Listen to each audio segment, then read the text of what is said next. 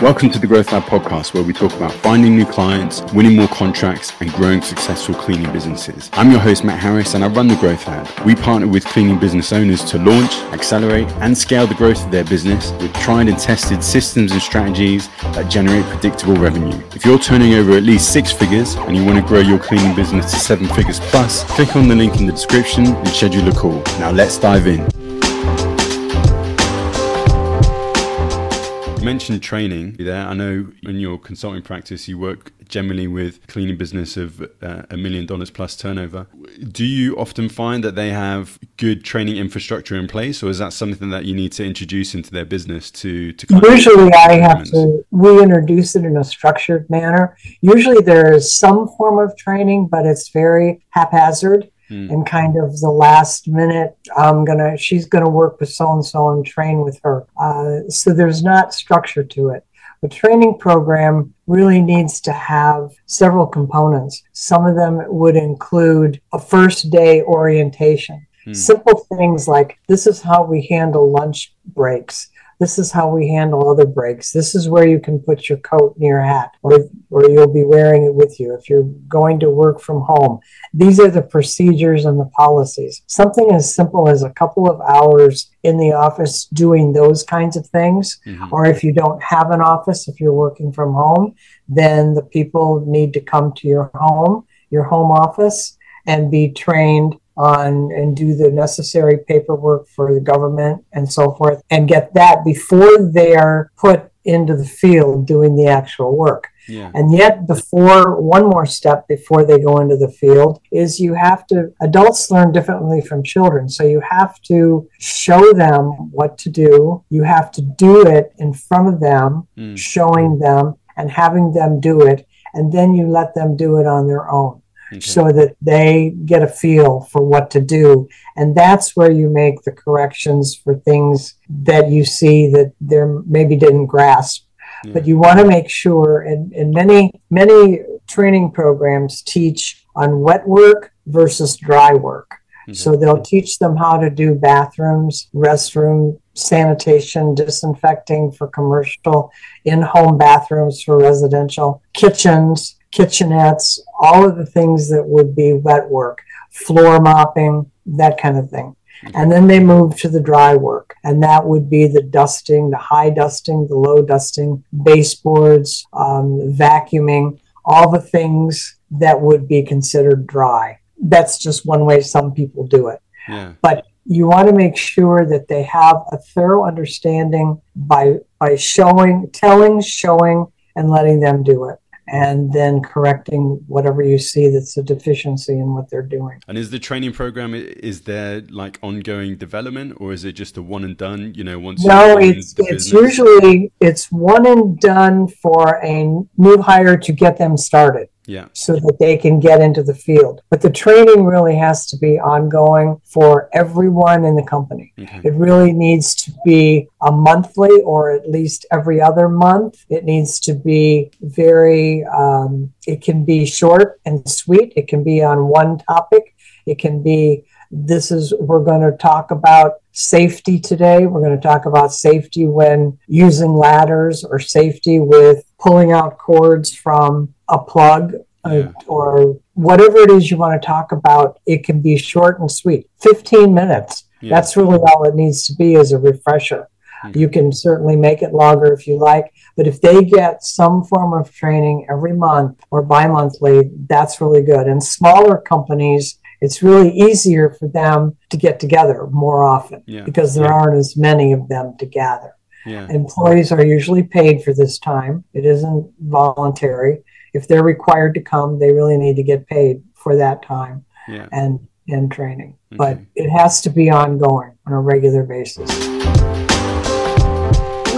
now expect someone from the moment they start with us within four days they should be up to speed up to quality. And and that's really hard going. It used to take us a month when we first started to get people wow. to the standard and that's pretty normal in the domestic industry. Like and even experienced people i'd still expect good two three weeks. So the fact that we can now get there in four days we're going wow. Yeah how how have you done that? I've spoken with uh, a few business owners, and they generally sort of say, you know, two weeks, maybe three, in terms of the onboarding process, and then going out for a test clean and getting feedback, and you know, making sure that they understand the training program and all that kind of thing. You know, how, how have you gone from, from a month to four days? So first of all, you have to systemize your entire business. So as I said, we deliver one clean. So my staff don't have to learn loads and loads of different things. They just deliver one clean, no matter what the house is, no matter what the circumstances. They deliver the same thing every lounge is done the same way, every kitchen's done the same way, no matter what the customer wants. If they want a variation, go with a different company, which makes it easier because I'm then not training five or six different processes. And we do this on deep cleans. Well, we don't do deep cleans. So you get a first time clean and that's it. And then what we realized is that when you're trying to train people, so I think as business owners, we all focus on money, money, money. And when people are training, we're aware that they cost us money.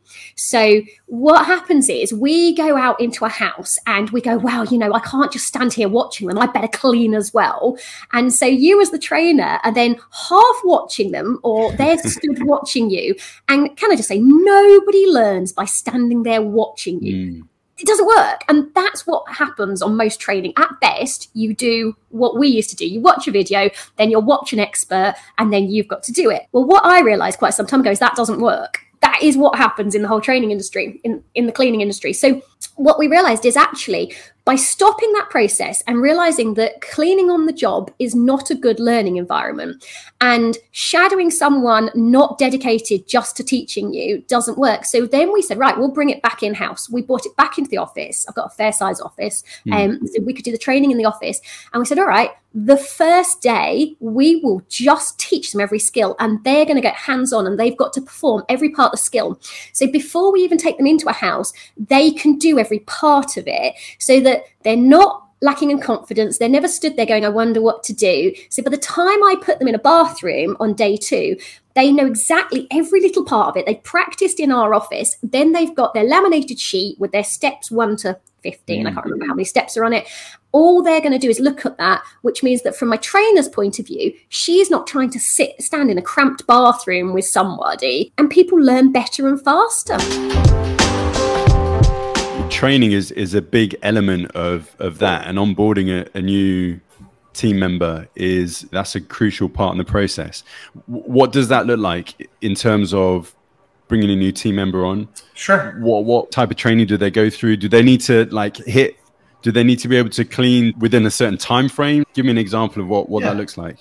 So we have before they even start, they have to complete like 12 hours of online training. So I was one of the authors of the professional home cleaning program for ISSA. It's a okay. it's a home service technician, so they they have to take that course. That's about an eight hour course. It covers things like surface surfaces, chemicals, safety, customer service, a, a whole gamut of things. There's there's like four or five other authors on that program, but I was one of the authors on that. So we we put them through that. Then there's another four hours of kind of specific things that we do before they even show up we've never even met this person in person. We're still doing all of our interviews over Zoom.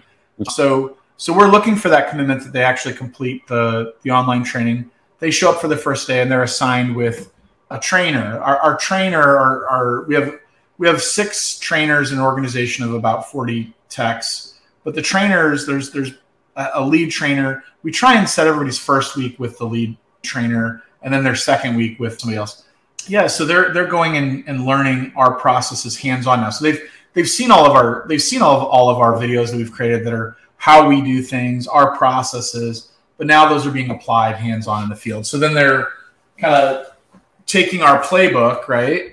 Yeah. And going through that like page by page, like how to call a customer, how to what what the uniform looks like. So so the videos are all broken down. They go out and they're going to be like they're going to do how to do a shower. So they're going to break all that down in a in a playbook like this. Yeah. And go out for about a week and learn all those processes. Okay. Week two, then they're the, the first week we're really not measuring the time. We we're assuming that that a that a technician is actually about fifty percent product productive by the end of week one. That they're able to make some dent in the jobs that they have. Then week two, we're kind of starting to kind of on the job they're learning how to be a solo technician. So they're going with another, they're getting assigned another trainer and they're meeting this person now. So they're leaving from their house and they're meeting this person. They're they're meeting at their jobs, and they're gonna they're gonna be in charge of checking into the job, and so using the tech to kind of see all the details of the job. And so their their trainer is basically showing them how to to to operate on their own.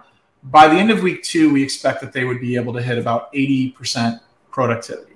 Okay. So they would be able to they would be able to hit the target of if it was a four hour job, we would expect them to be able to hit it in like 3.6 or I'm sorry, 4.4. They would okay. go over, they would go over some. By about the third week, most of them are most of them are getting into the 90% to 100% productivity range. Mm. So the way we sell, the way we sell is we're assuming productivity for a three to six month employee. So over time, we expect our, our technicians to have 110% productivity because those numbers we sold at were based on a baseline of a of a fairly average newer employee three to six months. So sure. within a within a month, a lot of them are are really grasping the system. How do you continue that training once they've gone through the four day process? Do you have like you know continuous professional development? Is there like a recap? Do you have toolbox sessions every month or you know every quarter whatever the case may be? So we have they meet every morning at nine o'clock to run through what's on their day. So you can't see it behind me because oh, this looks like I'm in a lounge.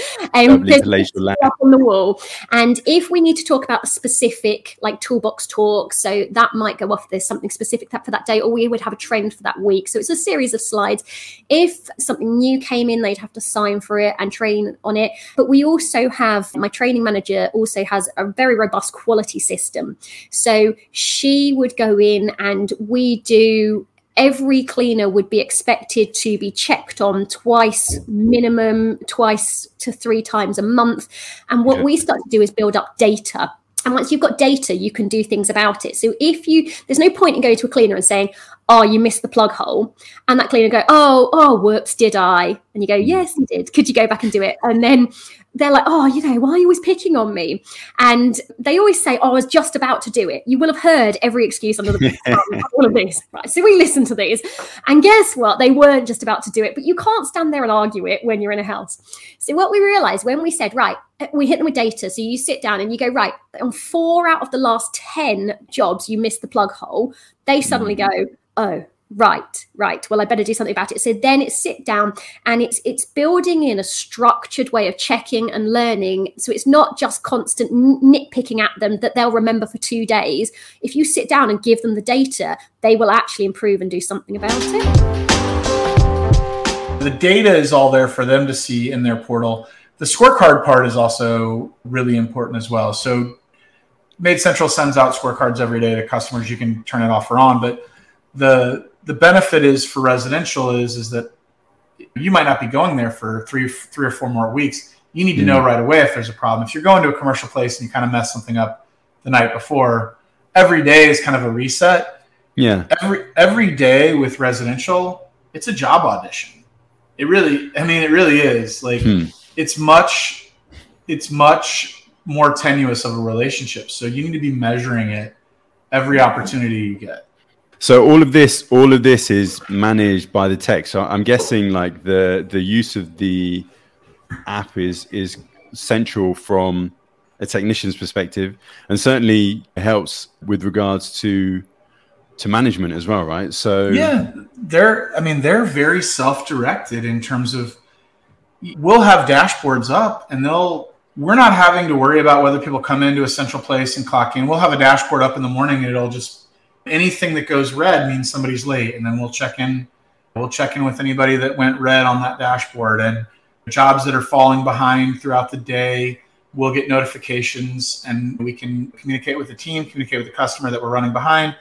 But for the most part a lot of things are happening for them automatically. When they check into a job things start happening in the background for them. When they check out of a job it'll send the text message to the next customer saying that they're on the way. They have the mm-hmm. ability to adjust that if they want to take a lunch. A lot of kind of background stuff is happening for them as well. That's that's kind of managing their day. If they're uploading pictures into the portal for up for upcoming jobs and things like that, it's uploading those into future jobs based on settings that, that the company does. It's but it's really easy for them to self manage their day. What it also does, though, is it allows them to go into a central place where this is linkable to there. This is our employee resources tab. They have a link here to other resources that they need, but they also have, they can see their pay. So MaidCentral mm.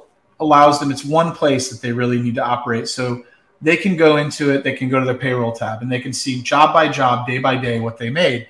Especially if you're doing a commission structure system, your yeah. employees have to understand it. They have to understand how they make what they make. And so they can see, all right, I made $32 an hour on this particular job. It was a small job, but I was very efficient. I was very productive in my time there. And for this day, I made $22 an hour. I didn't have much drive time. I didn't take a bunch of breaks because it'll show them the clock time versus the job time and the, the spread. And, and the more, the more there's a spread there, the, the more likely it is that they could have a lower hourly rate. So they can start to understand that.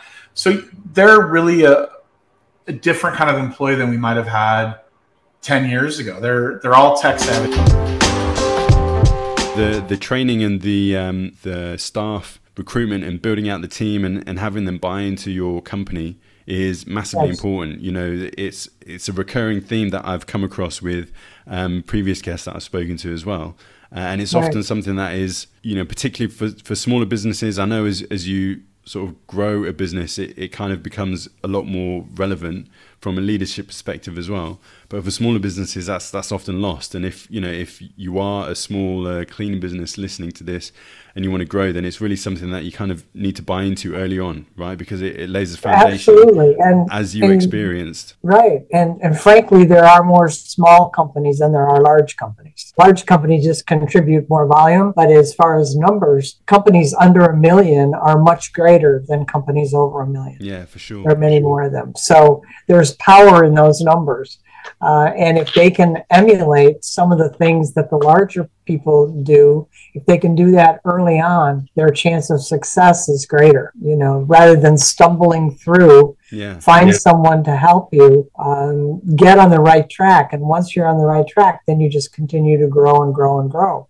Yeah. But if you're stumbling and you make the same mistake over and over and over, then you're just spinning your wheels. Thanks to you guys for listening to the Growth Lab podcast. You can access the show notes and free resources via the link in the episode description. And if you got some value from this podcast, please pay it forward and share it with others across social media or leave a rating and review on whatever podcast platform you listen to, as it would really mean the world to me. Hope you enjoy and subscribe, and I'll see you in the next episode.